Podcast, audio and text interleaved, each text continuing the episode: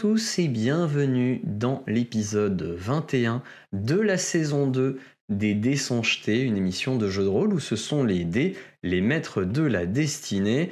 Et bonjour à tous et à toutes.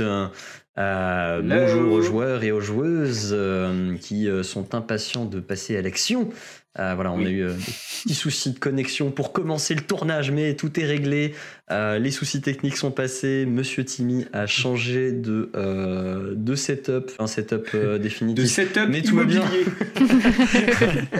C'est ça, de setup immobilier.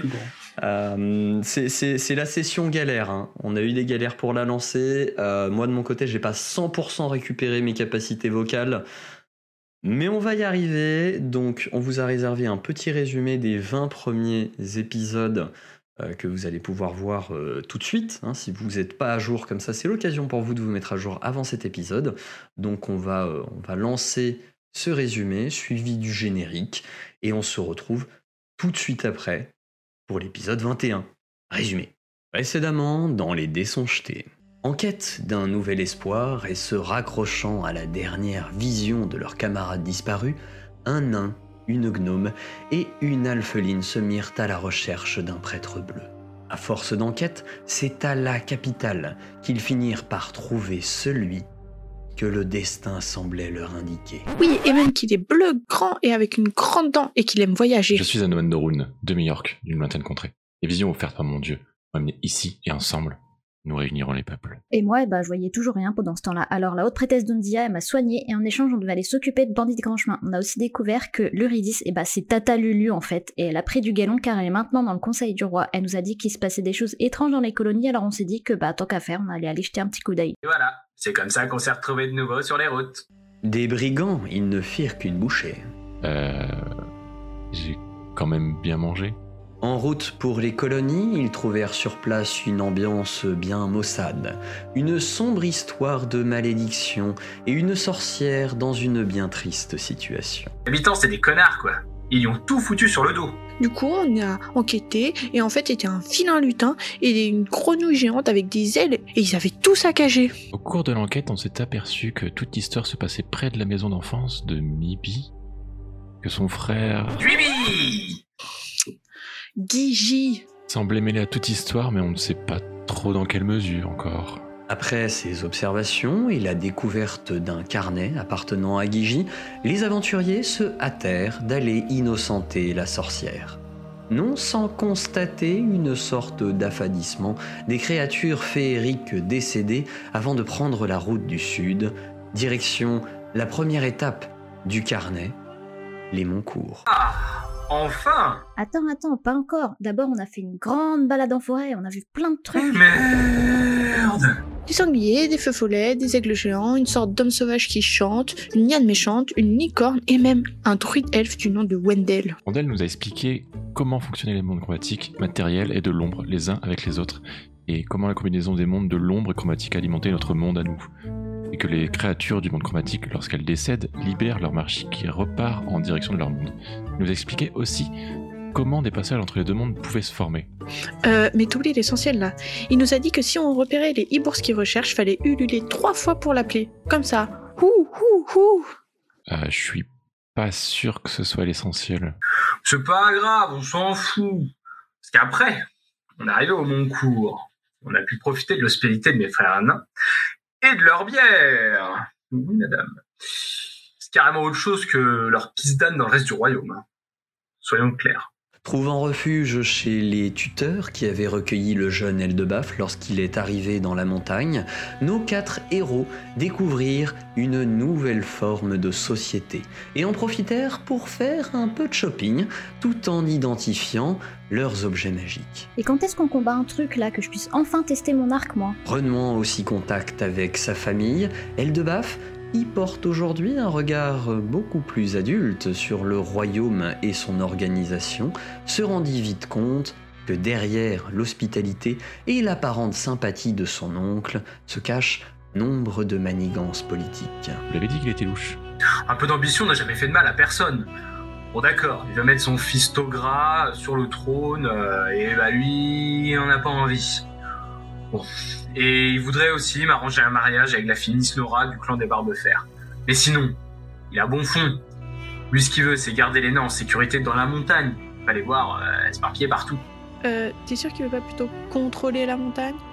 Après avoir assisté au conseil des nains et agi dans le sens du plan de Tromgal, ils firent la connaissance de Nirlin Nisnora, héritière des Barbefers qui leur confia vouloir redonner leur grandeur aux nains en montant sur le trône. Projet quand même vachement plus honnête. hein. Les aventuriers en avaient soupé des intrigues politiques et préféraient donc s'en aller. Prenant le parti de répondre aux deux demandes, Eldebaf promit de se marier, mais par la même occasion choisit d'offrir sa liberté tant désirée à Togra. Le cousin d'Eldebaf se joint donc à eux pour sortir clandestinement, grâce au concours des Barbefers, du royaume souterrain de Bélisdal.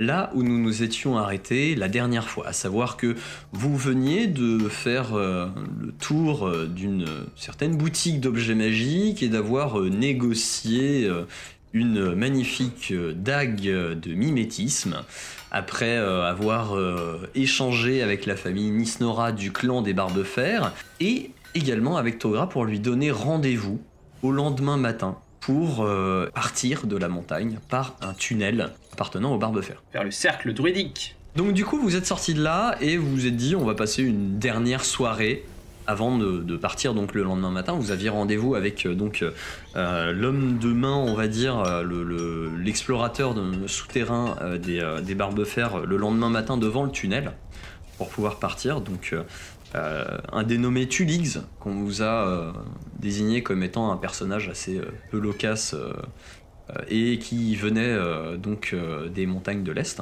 Eh bien, vous passez une petite soirée avec, avec Laura et Joe, la dernière, avant de quitter les montagnes.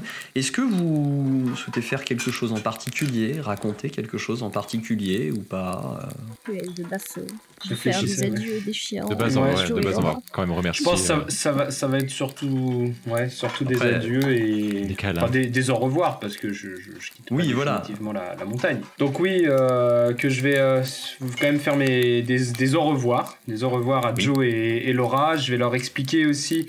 Je sais pas si j'avais eu le temps de faire ça la dernière fois, mais donc euh, un petit peu le euh, ça va les intéresser, je pense, le, le, le, projet de mariage avec la fille des Barbefers, hein, donc euh, Nirlin euh, Nisnora.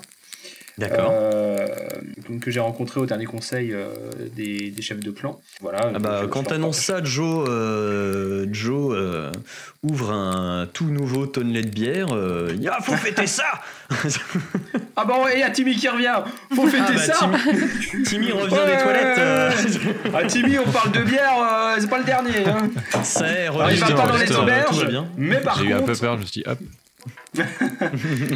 ouais, ça, va, ça, va pleu- ça va pleurer et tout. Très bien. Donc, eh bien, euh, et, puis, coup, euh, et euh, puis Laura, elle, elle est déjà en train d'imaginer le truc en disant Ah, je vais préparer une tenue, tout ça. enfin, ils, ils ont l'air d'être très ravis de, de la perspective d'un mariage, un événement heureux. On va en faire, faire, on va en faire faire quelque chose de ce garçon. Ils étaient désespérés, je pense, pour moi. un peu. Merci. hein. je parle pour eux. Super, le roleplay. Parfait. Euh, non, bah voilà, bah ouais, bah du coup, la bière coule à flot euh, avec euh, de, la, de la bière brune, évidemment. Très bien, donc le, la soirée se passe tranquillement. Laura ne cache pas quand même une petite pointe de, de tristesse de vous voir partir déjà. Elle trouve que ça a été un peu trop court votre passage. Elle aurait bien aimé avoir euh, Eldebaf un peu plus longtemps sous son toit. Euh, bon, c'est pas du goût de ça, qui trouve que vous êtes éternisé dans la montagne. Bah, du coup, moi, j'aimerais bien, genre, euh, avec euh, des, des petites merdes que j'ai ramassées dans les forêts, genre faire un espèce de bonhomme en forme avec une pomme de pin et des branches Mhm. pour le donner à Laura et que ce ça qu'elle pense à nous. Ah, ah, c'est- adorable. C'est- C'est censé représenter Eldebaf Oui, Ah, c'est- c'est. Je, je vois que tu, tu as bien fait Attends, je peux euh, voir là Qu'est-ce que... la carrure des épaules. Ah, j'ai vu cette pomme de pain, euh, j'ai pensé tout de suite à de baf. euh. C'est la forme, c'est ça? C'est ça. D'accord. Ça fait plaisir. Tu- je, je sais pas si tu le prends bien, Eldebaf, euh, de ton côté. Non, je le regarde. euh, moi, j'aime, moi, j'aime bien tout ce qui est artisanal et, et fait, et fait euh, avec les mains, quoi. Donc, euh, non, non, j'aime bien. J'aime bien. D'accord. J'imagine euh, si s'il y a un petit élément. euh, si si- si Est-ce que tu lui as fait genre euh, tenir un, un gland comme si c'était une chope ou un truc Oui, comme voilà. ça Petit gland Ah, bah, c'est moi tout à fait. C'est mon portrait craché. Oh, le, dé- le Prends de- détail. une petite touffe de poils de Pawen pour lui mettre la barbe, sais. Ah oui, oui, voilà, ouais, c'est ça. petites, euh, Eh bien, euh, du coup, vous passez euh, votre, euh, votre soirée, euh, vous, vous finissez cette soirée, et, euh, et tandis que on va passer euh, un peu la nuit, hein, parce qu'il se passe rien de particulier pendant la nuit, euh, euh, on va euh, également euh, écouter tout de suite la, la petite lettre qui a été euh, écrite par, euh, par Mayal. euh, à destination donc de Tata Lulu, euh, qui, euh, qui est donc euh, à la capitale. Et donc on écoute ça tout de suite. Euh, voilà, donc euh, Magneto. Cher Tati Lulu, chez les nains, nous avons entendu parler d'une alpheline à Dadona au sujet d'un exode de population. Connais-tu ce nom? Penses-tu que mes parents aient pu la suivre? Nous continuons notre chemin vers l'ouest de la forêt du Guidanvik à la recherche de druides. À bientôt, Mayal.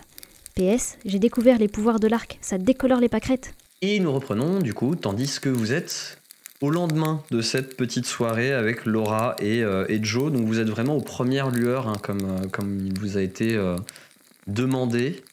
Et euh, donc Laura est, est debout aussi. Elle vous a préparé des petits, euh, des petits paniers, on va dire, petits paniers repas pour le voyage euh, pour chacun. ah, du détail. Bien. Prenez soin de vous. hein. Et Eldebaf, euh, euh, fais attention, brille bien ton armure et lave tes vêtements un peu plus souvent. hein, parce que c'était pas très très propre quand même. Hein? Mais Laura, pas devant mes amis là. Il y a un petit Et puis, à six euh, amis. Elle, un elle juste un peu ton col et tout, tu sais, puis bien. euh, Habille-toi bien. Et je préfère laisser ouvert. C'est un style. voilà, elle te fait un bisou sur la joue et, euh, et derrière, euh, Joe, lui, te, te fait une grande accolade euh, qui, qui, qui est presque à te broyer euh, les, euh, euh, les côtes. Et, euh, et d'ailleurs, euh, il, il vous fait à tous une bonne grande tape dans le dos qui est, qui est, qui est peut-être un peu trop violente pour certains. Et Mayal, hop là Direction le cercle druidique. Voilà, Maya l'a déjà fait euh, deux pas en direction de, de- du tunnel, elle a gagné du temps. Bah t'es pressé. Et, euh, Et- et ça est déjà parti aussi hein, avec la le, connexion le de coup dans le dos. Euh, ça, a été, euh, ça a été un peu trop violent pour lui. Il aime pas les adieux, il préfère s'éclipser. Ah ouais, euh, ça se comprend. Bah, hein, ça se comprend. lui, hein, faut pas lui dire deux fois qu'on part. hein. Vous avancez quand même dans cette, dans cette ville qui est, euh, qui est pas encore réveillée. hein, c'est les premières lueurs de l'aube. Et, l'aube euh, d'ailleurs c'est euh, via le grand cristal. C'est ça, exactement. hein. C'est ça. Vous voyez un vision, euh, début de rayon de soleil qui commence à percer un peu sur le, sur le cristal, mais c'est encore très faible. Et vous passez le plus discrètement possible euh, les différents quartiers pour éviter qu'on qu'on voit que euh, Eldebaf est en train de quitter la montagne sans l'accord de son oncle, on va dire. Est-ce qu'ils ont des montres en cristaux du coup avec un petit cristal pour voir euh, comment le Attends, comment faut le bien jour l'orienter pour savoir quelle Ouais, heure voilà, il est. c'est ça. Genre de cadran Non, solaire. ils ont pas de euh, montre. Non, non, ils font tout, ils font tout euh, en fonction du cristal euh, et à l'heure solaire, quoi, grosso modo. Euh, donc, le plus discrètement possible, vous avez traversé le quartier de la Grande Enclume, le Confluent et la Fosse des Barbiers pour euh, arriver devant euh, ce boyau sombre qui s'enfonce dans l'obscurité de la montagne. Alors oui, la Fosse des Barbiers, c'est euh, la Fosse des Barbefers. Ah, Vous en serez douté. sortez-nous de là Est-ce que Togra est déjà arrivé? Non, Togra n'est pas encore arrivé et euh, ce que vous découvrez devant vous, c'est une euh, bouche impressionnante euh, d'obscurité de près de 3 mètres de diamètre et vous distinguez un nain appuyé contre la roche qui se dresse, euh, qui se redresse à votre approche. Et en l'observant, vous, reconnaissez assez rapidement la description qu'on vous a faite de Tulix le Sombre. Donc il est euh, vêtu d'une armure en cuir clouté qui semble avoir connu de meilleurs jours Et euh, il, il semble entretenir sa discrétion autant que faire se peut. Vous voyez que ses ongles, ses lèvres, son front et le contour de ses yeux ont été teints dans une couleur euh, noire demi-verdâtre. Et ses cheveux ainsi que sa barbe ont vraisemblablement été teints en brun également, puisque euh, vous voyez que les racines euh, de ses cheveux et de sa barbe trahissent une couleur naturelle bien plus claire hein, qui évoque les blés. Couvert d'une cape sombre à capuchon, il tient dans ses mains une lourde arbalète sur laquelle un carreau est déjà chargé, et à sa ceinture, deux étranges armes battent ses flancs. Ces armes sont assez courtes, à peu près la taille de, hache à une main, avec une lourde tête dont un côté est tranchant et l'autre est aplati et large comme un marteau de forge. Eldebaf, de ton côté, tu reconnais euh, des martaches, qui sont des armes ancestrales, peu répandues, mais euh, pourtant connues des nains comme ayant été euh, très utilisées lors du primage. Donc euh, elles ont l'avantage de pouvoir être utilisées d'un côté comme une hache et de l'autre côté comme un marteau. Ok. Quand, quand vous approchez, vous le voyez qui grommelle un peu à votre intention. Et d'un signe de tête, il semble vous demander si vous êtes prêt à y aller. Nous, a- nous avons un compagnon à attendre encore. Je sais pas si- s'il faut vraiment dire que c'est toi. Bon, bon, en même temps, il va pas dire grand chose. Vous vous rappelez qu'il a fait, il a fait vœu de silence, silence, donc euh, effectivement, euh, il est assez peu causant et bon, il a l'air de vouloir en finir assez vite et bon, Je un peu bougonnant, il se, il se rappuie contre, contre la paroi rocheuse avec, sa, avec son arbalète et il attend. J'aurais bien fait la discussion, mais bon. euh, J'ai peur que je parle tout Non, seul. on n'a pas un petit jeu de cartes là en attendant? Ah Petit jeu de d'osselet. Mhm. Je peux Alors- vous faire des tours de magie. Ah ouais? Bah attends, on va pas attirer l'attention non plus.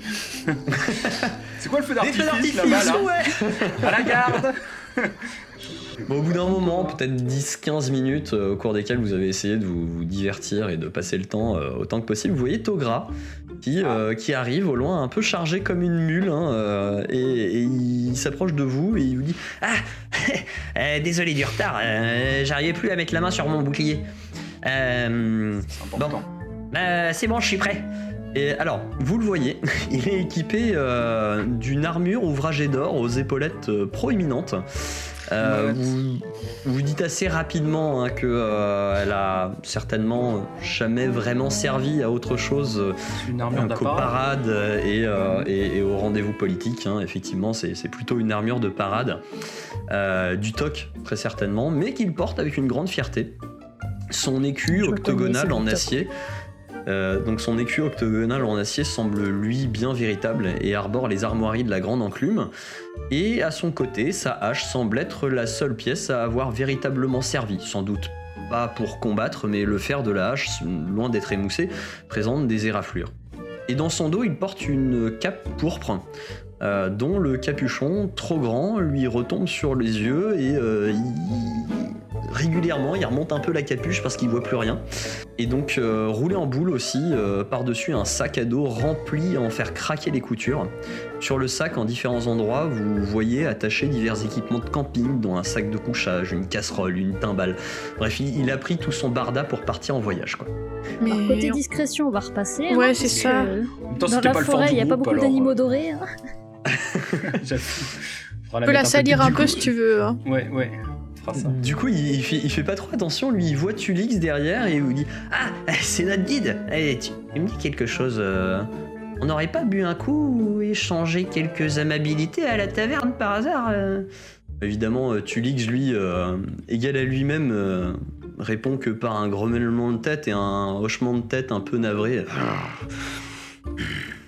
Et, euh, et du coup, euh, Togra, il fait Non Oh, me dis pas qu'on a passé la nuit ensemble et que je te remets pas. Et euh, là, Non, non, mais Togra, il- Tulix qui, qui, qui, qui, se tourne vers le tunnel et qui commence à avancer en direction du tunnel. Et Togra, du coup, se tourne vers toi, elle de baf, Togra, Togra. et dit Bon, bah, je crois que j'ai mis dans le mille. Hein. Bon. Ah, on y va, c'est ça Ouais, Togra, chute, s'il te plaît. Ah. et ça vient, et ça de moi.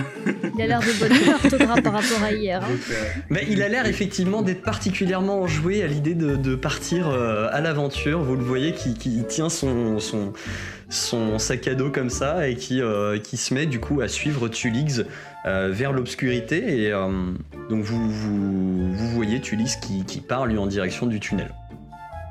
Bah, autant je pourrais faire quelque chose pour l'armure, mais pour la parole, par contre, euh, j'ai pas encore de sort euh, pour ça. Ah oui, ça, c'est- il va falloir apprendre des paroles de, de- de mutation ou mutisme plutôt.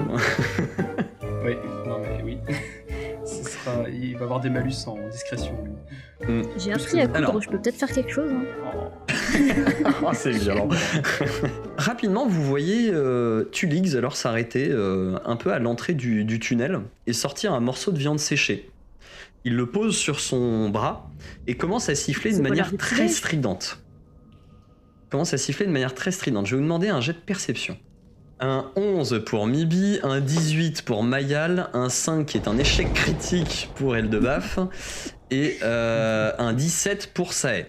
Alors, du coup, Sae et Mayal, de votre côté, euh, peu de temps après, vous, vous percevez de petits cris aigus qui semblent provenir des profondeurs du tunnel, ainsi que des battements d'ailes. Alors, vous autres, euh, du coup, euh, Mibi et Eldebaf, vous êtes, euh, vous êtes surpris par ce que vous voyez.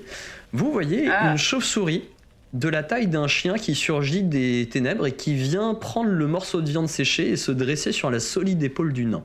Mais Taille d'un chien, quoi ici, les chauves-souris. On va peut-être la nourrir. Hein J'ai cru qu'on allait se battre, mais même pas.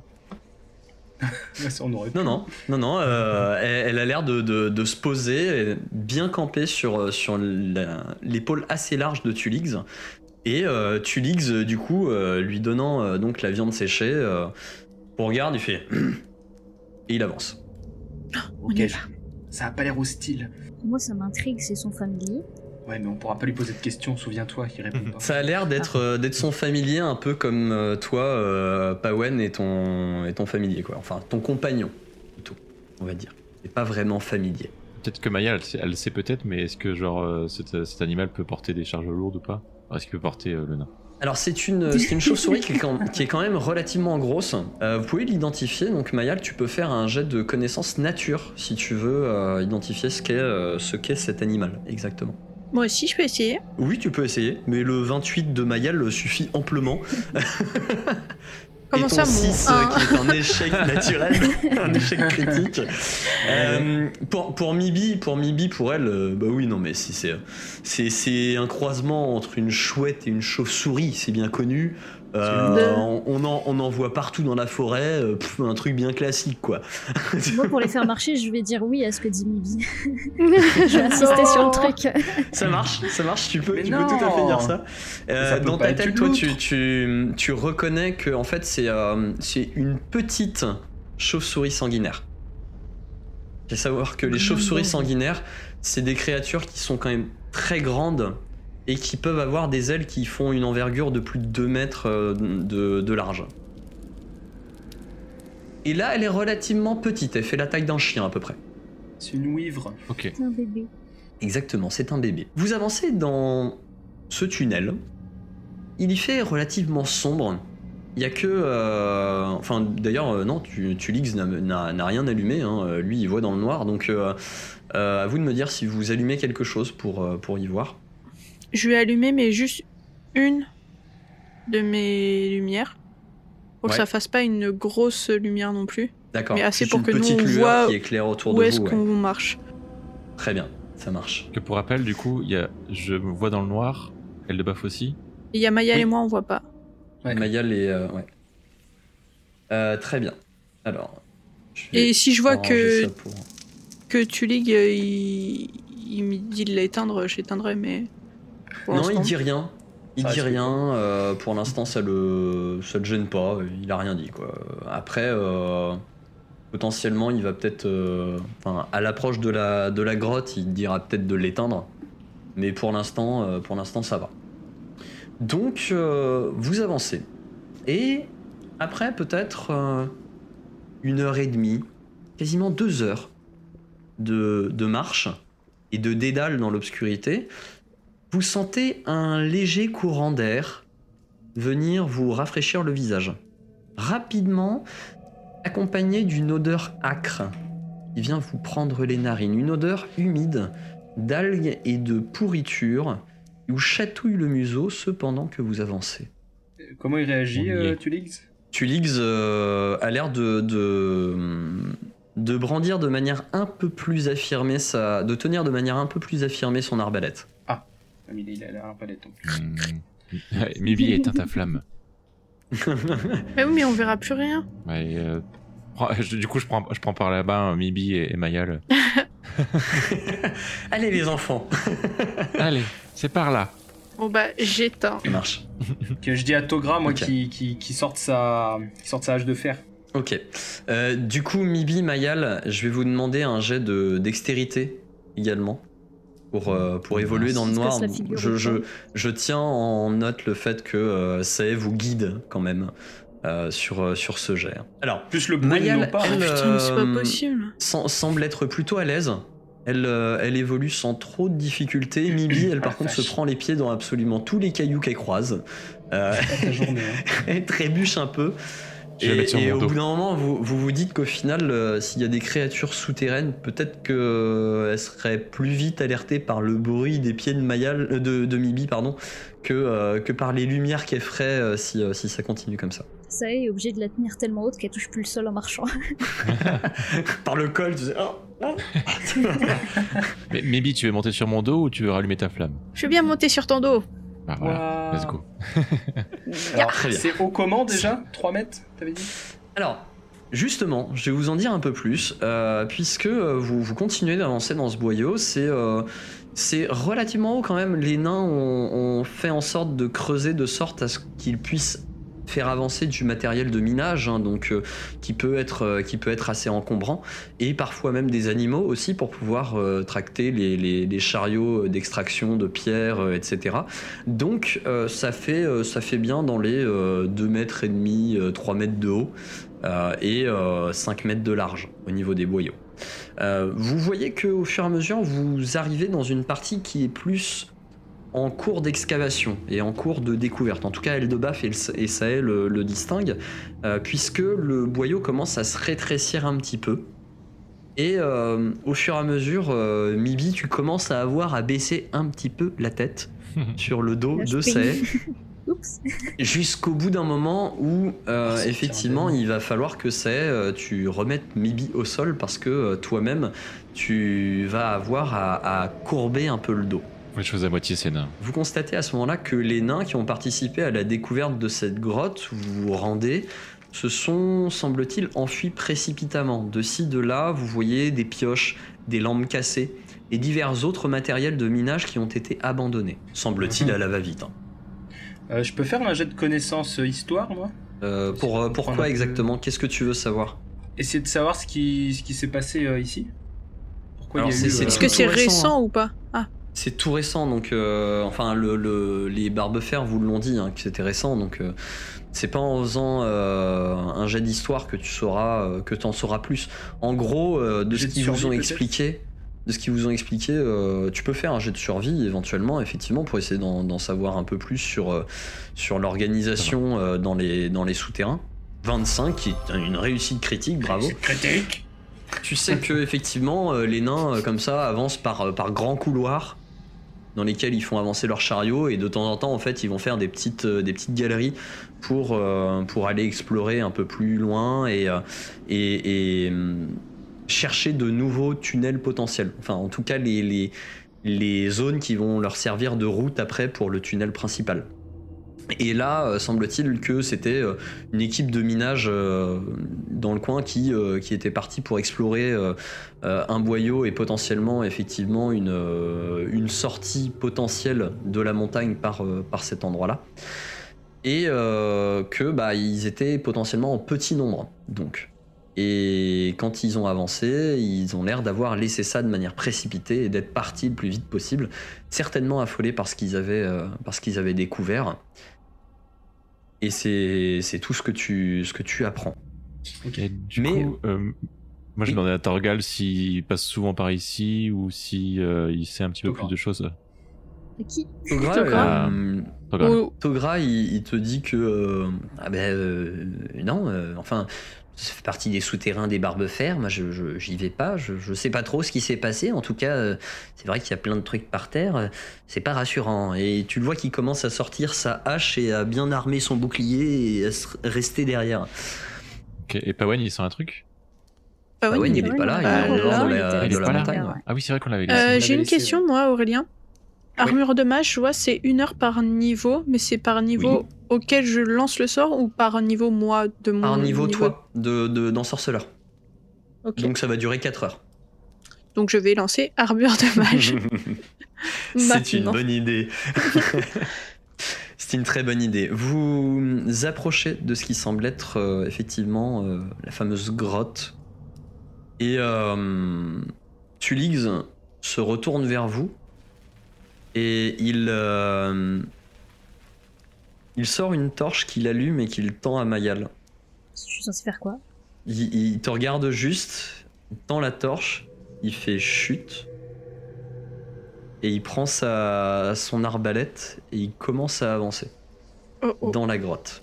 Je sors mon arbalète aussi. Enfin, c'est mon, c'est un arc que j'ai. Je veux bien sortir prépare. mon arc, mais du coup, je peux pas m'en servir à une main, moi. Mais passe-moi la torche. Tu la poses au sol au pire. Passe-moi la torche. Tu la poseras au sol quand, quand t'auras, euh, quand il faudra. Et du coup, je prends mon arc et moi, je, je fais une flèche en feu euh, avec la torche. D'accord. Ah, c'est vrai, t'as ton arc pété. J'avais oublié. Mais oui. Alors, vous avez une map du coup qui, euh, qui s'offre à vous, on va dire. Ah. On va la Ah. montrer. Et vous voyez que, euh, notamment, donc la, la- la grotte s'ouvre un peu plus devant vous.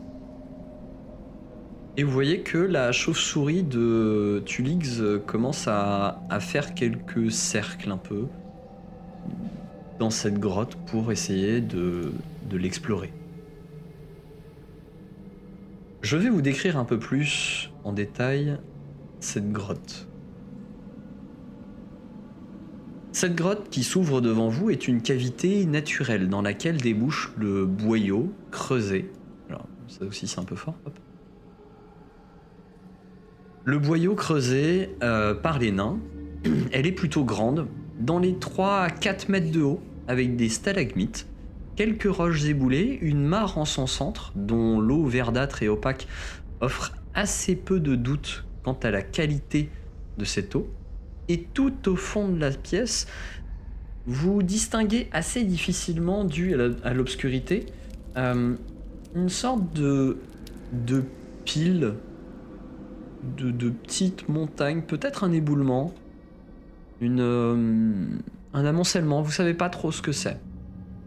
Toujours est-il que vous ressentez également une odeur fort désagréable, évoquant la chair en putréfaction. Et en effet, devant la mare, gît dans une flaque de sang diluée dans l'eau, ce qui devait être le superviseur et gardien des mineurs. Ah, ça sent pas bon cette affaire, hein. Ça sent littéralement pas bon. Ça sent vraiment pas bon Je- cette affaire. Je vois dans le noir de jusqu'à 20 mètres, je crois. Euh, J'aimerais bien Ouais. faire un jet de perception pour voir un petit peu si euh, tranquillement on peut voir des choses. La, la chauve-souris, elle est partie genre en éclaireuse un peu? Bah, elle volette un petit peu, elle va pas trop loin. Vous voyez qu'elle a l'air de Mm. rester proche du, du- du bord de, de la mare. Mais euh, effectivement, elle, elle observe un petit peu. Quoi. Ok, vous voulez mon point de vue? Non. Ça pue la mort. Eh, eux Mon point de vue, c'est qu'il y a une créature dans cette eau et que si on s'en approche, on va se faire choper. On a qu'à jeter un caillou dedans. Alors, pareil. Mon cousin Gimli, il m'a dit qu'il avait euh, quelques hobbits qui étaient avec lui qui s'amusaient à faire ça. Alors, ça marche, mais est-ce la- l'approche que nous voulons tenter? Bah, mais On, on je- veut je- tuer je cette créature, on est d'accord? Pas faut Ah bien oui, c'est faire le but, sortir. Ah, c'est le but Parce que j'allais dire, euh, c'est nous qui la faisons chier, il y avait pas un autre passage euh, pour Ouais, aller euh, c'est- sortir de Mais la... non, mais nous on a, on a un deal, non? On Oui, vous avez un deal, ouais.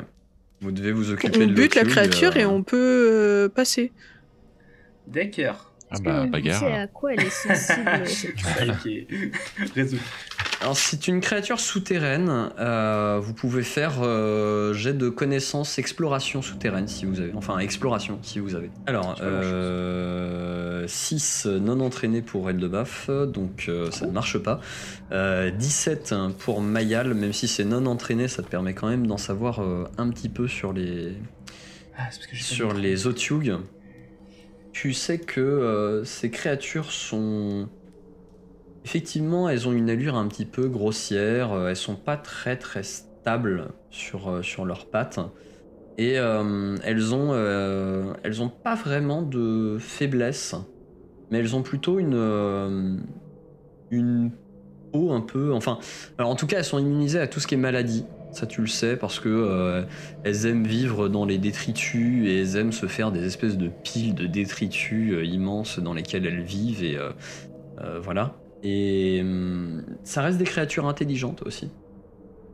Et elles ont, euh, elles ont la particularité d'avoir une peau assez flasque et d'avoir un corps assez mou en fait. Un petit peu comme le crapaud qu'on avait combattu. Par exemple. Donc vaut mieux, vaut mieux du tranchant que de l'impactant, on va dire. Un marteau, ça va faire juste boing. Là où je dirais un truc perçant ou coupant, euh, ça va être plus efficace. Je réfléchis à, la- à ce qu'on va pouvoir utiliser. On a eu mon marteau, je vais le ranger. Je vais, je vais vraiment rester avec mon arc, mon arc nu. Faudrait essayer de réfléchir aussi par rapport à l'arc de Mayal, ce qu'on pourrait lui faire faire pour. Ouais, euh, le feu, je sais pas tellement, hein, parce que si c'est une créature de l'eau, euh, je sais pas. À mon avis, ça va C'est le plus une créature souterraine qu'une créature de l'eau. hein. D'accord. On n'est même pas sûr que ce soit dans l'eau en plus. Je dis Faudrait ça ouais, jeter un caillou ou un truc ou tirer une flèche dans un côté pour lui faire euh, une distraction, genre qu'elle attaque du côté où on l'envoie. Moi, je la vois pas la, la mare de toute façon, donc euh, je vous laisse faire ça. Oui, plus. est-ce que, tu, est-ce que tu, toi, tu, tes, tes boules de lumière, tu peux les envoyer jusqu'à quelle distance? Alors, rigueur, je peux en en faire a eu une- 4, il faut qu'elle jusqu'à 4, mais euh, je sais pas si c'est vraiment très utile. Hmm. Ou sinon, euh, on lance une flèche enflammée euh, de ton arc, Mayal, et ça va éclairer la pièce. euh, On verra Ça bien fait si c'est un quelque plan chose très qui est en stylé. dehors de l'eau, euh, et ce serait très stylé. Et on verra bien pendant quelques secondes, quoi. On va voir, euh, on va un peu illuminer l'endroit et voir s'il y a un truc qui nous attend hors de l'eau ou non. quoi.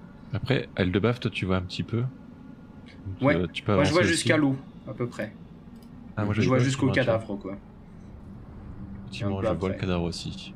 Parce qu'en fait, le truc, c'est que si on lance un petit caillou et qu'on lui tire dessus, enfin, si elle est vraiment dans l'eau ou quoi, il Ouais. y a peut-être moyen de la surprendre un peu.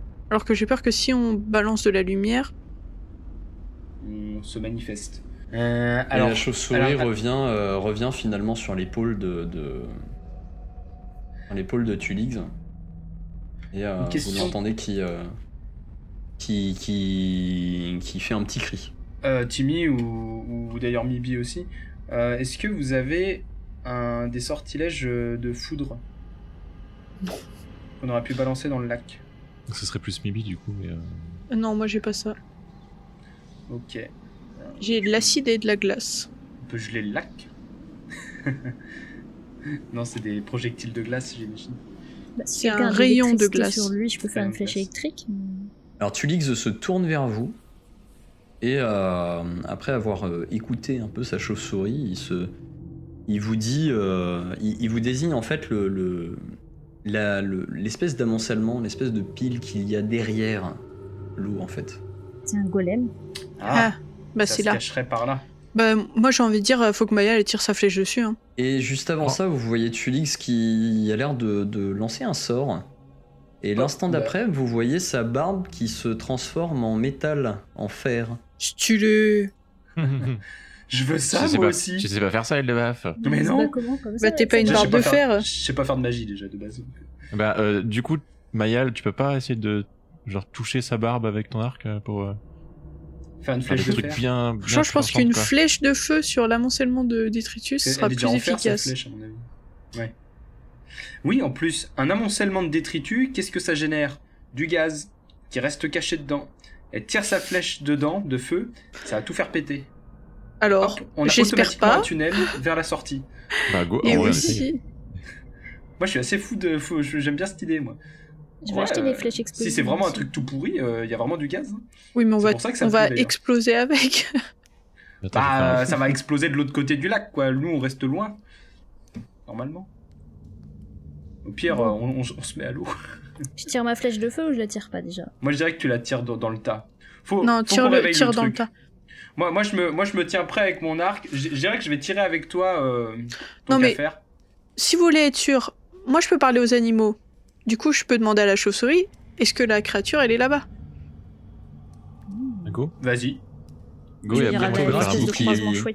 To- Togra vous suit toujours, mais euh, d'un air euh, vraiment pas très sûr.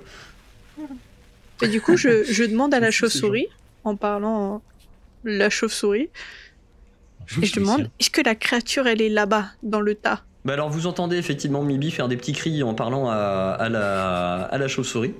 Et euh, effectivement, la chauve-souris, quand elle te répond, a l'air de, de- de dire que euh, euh, ça a l'air de venir du, du- du tas euh, qui est derrière là-bas.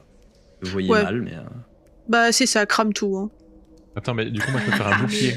Au niveau Je vais faire un bouclier de la foi sur, euh, sur le nain devant, du coup, pour euh, qu'il y ait une, euh, un bouclier de base devant nous, non? Lix. que ça pète pas non plus euh, tout. Ah, Mais je Alors pense pas moi- que ça va exploser. je, je sait pense jamais. pas non plus. Moi, je suis, Moi, je suis je suis- assez. euh, ouais, moi, je suis Mais ça assez, fait pas assez dire, longtemps que c'est là. mais... On appelle ça et au cas où. Bon, c'est bon, tout le monde est prêt, je tire. Prêt? Je, fais- je lance quand même un bouclier, moi. Moi, moi, je suis avec Ouais. mon arc. Je, je- j'attends qu'elle tire sa flèche et j'attends de voir s'il y a un truc qui bouge ou pas. Tu as fait un 26, donc tu as réussi à tirer dans le, dans le tas qui est là-bas. Et euh, une petite flamme, euh, une petite flamèche euh, euh, commence à, à brûler un petit peu sur le, sur le tas. Donc vous voyez un petit peu mieux à cet endroit-là. Euh, vous voyez un peu euh, le, le tas de, de, de, comment, de déchets, duquel vous voyez quelques mouvements un peu euh, s'agiter et, et vous entendez également un espèce de rugissement. Ah.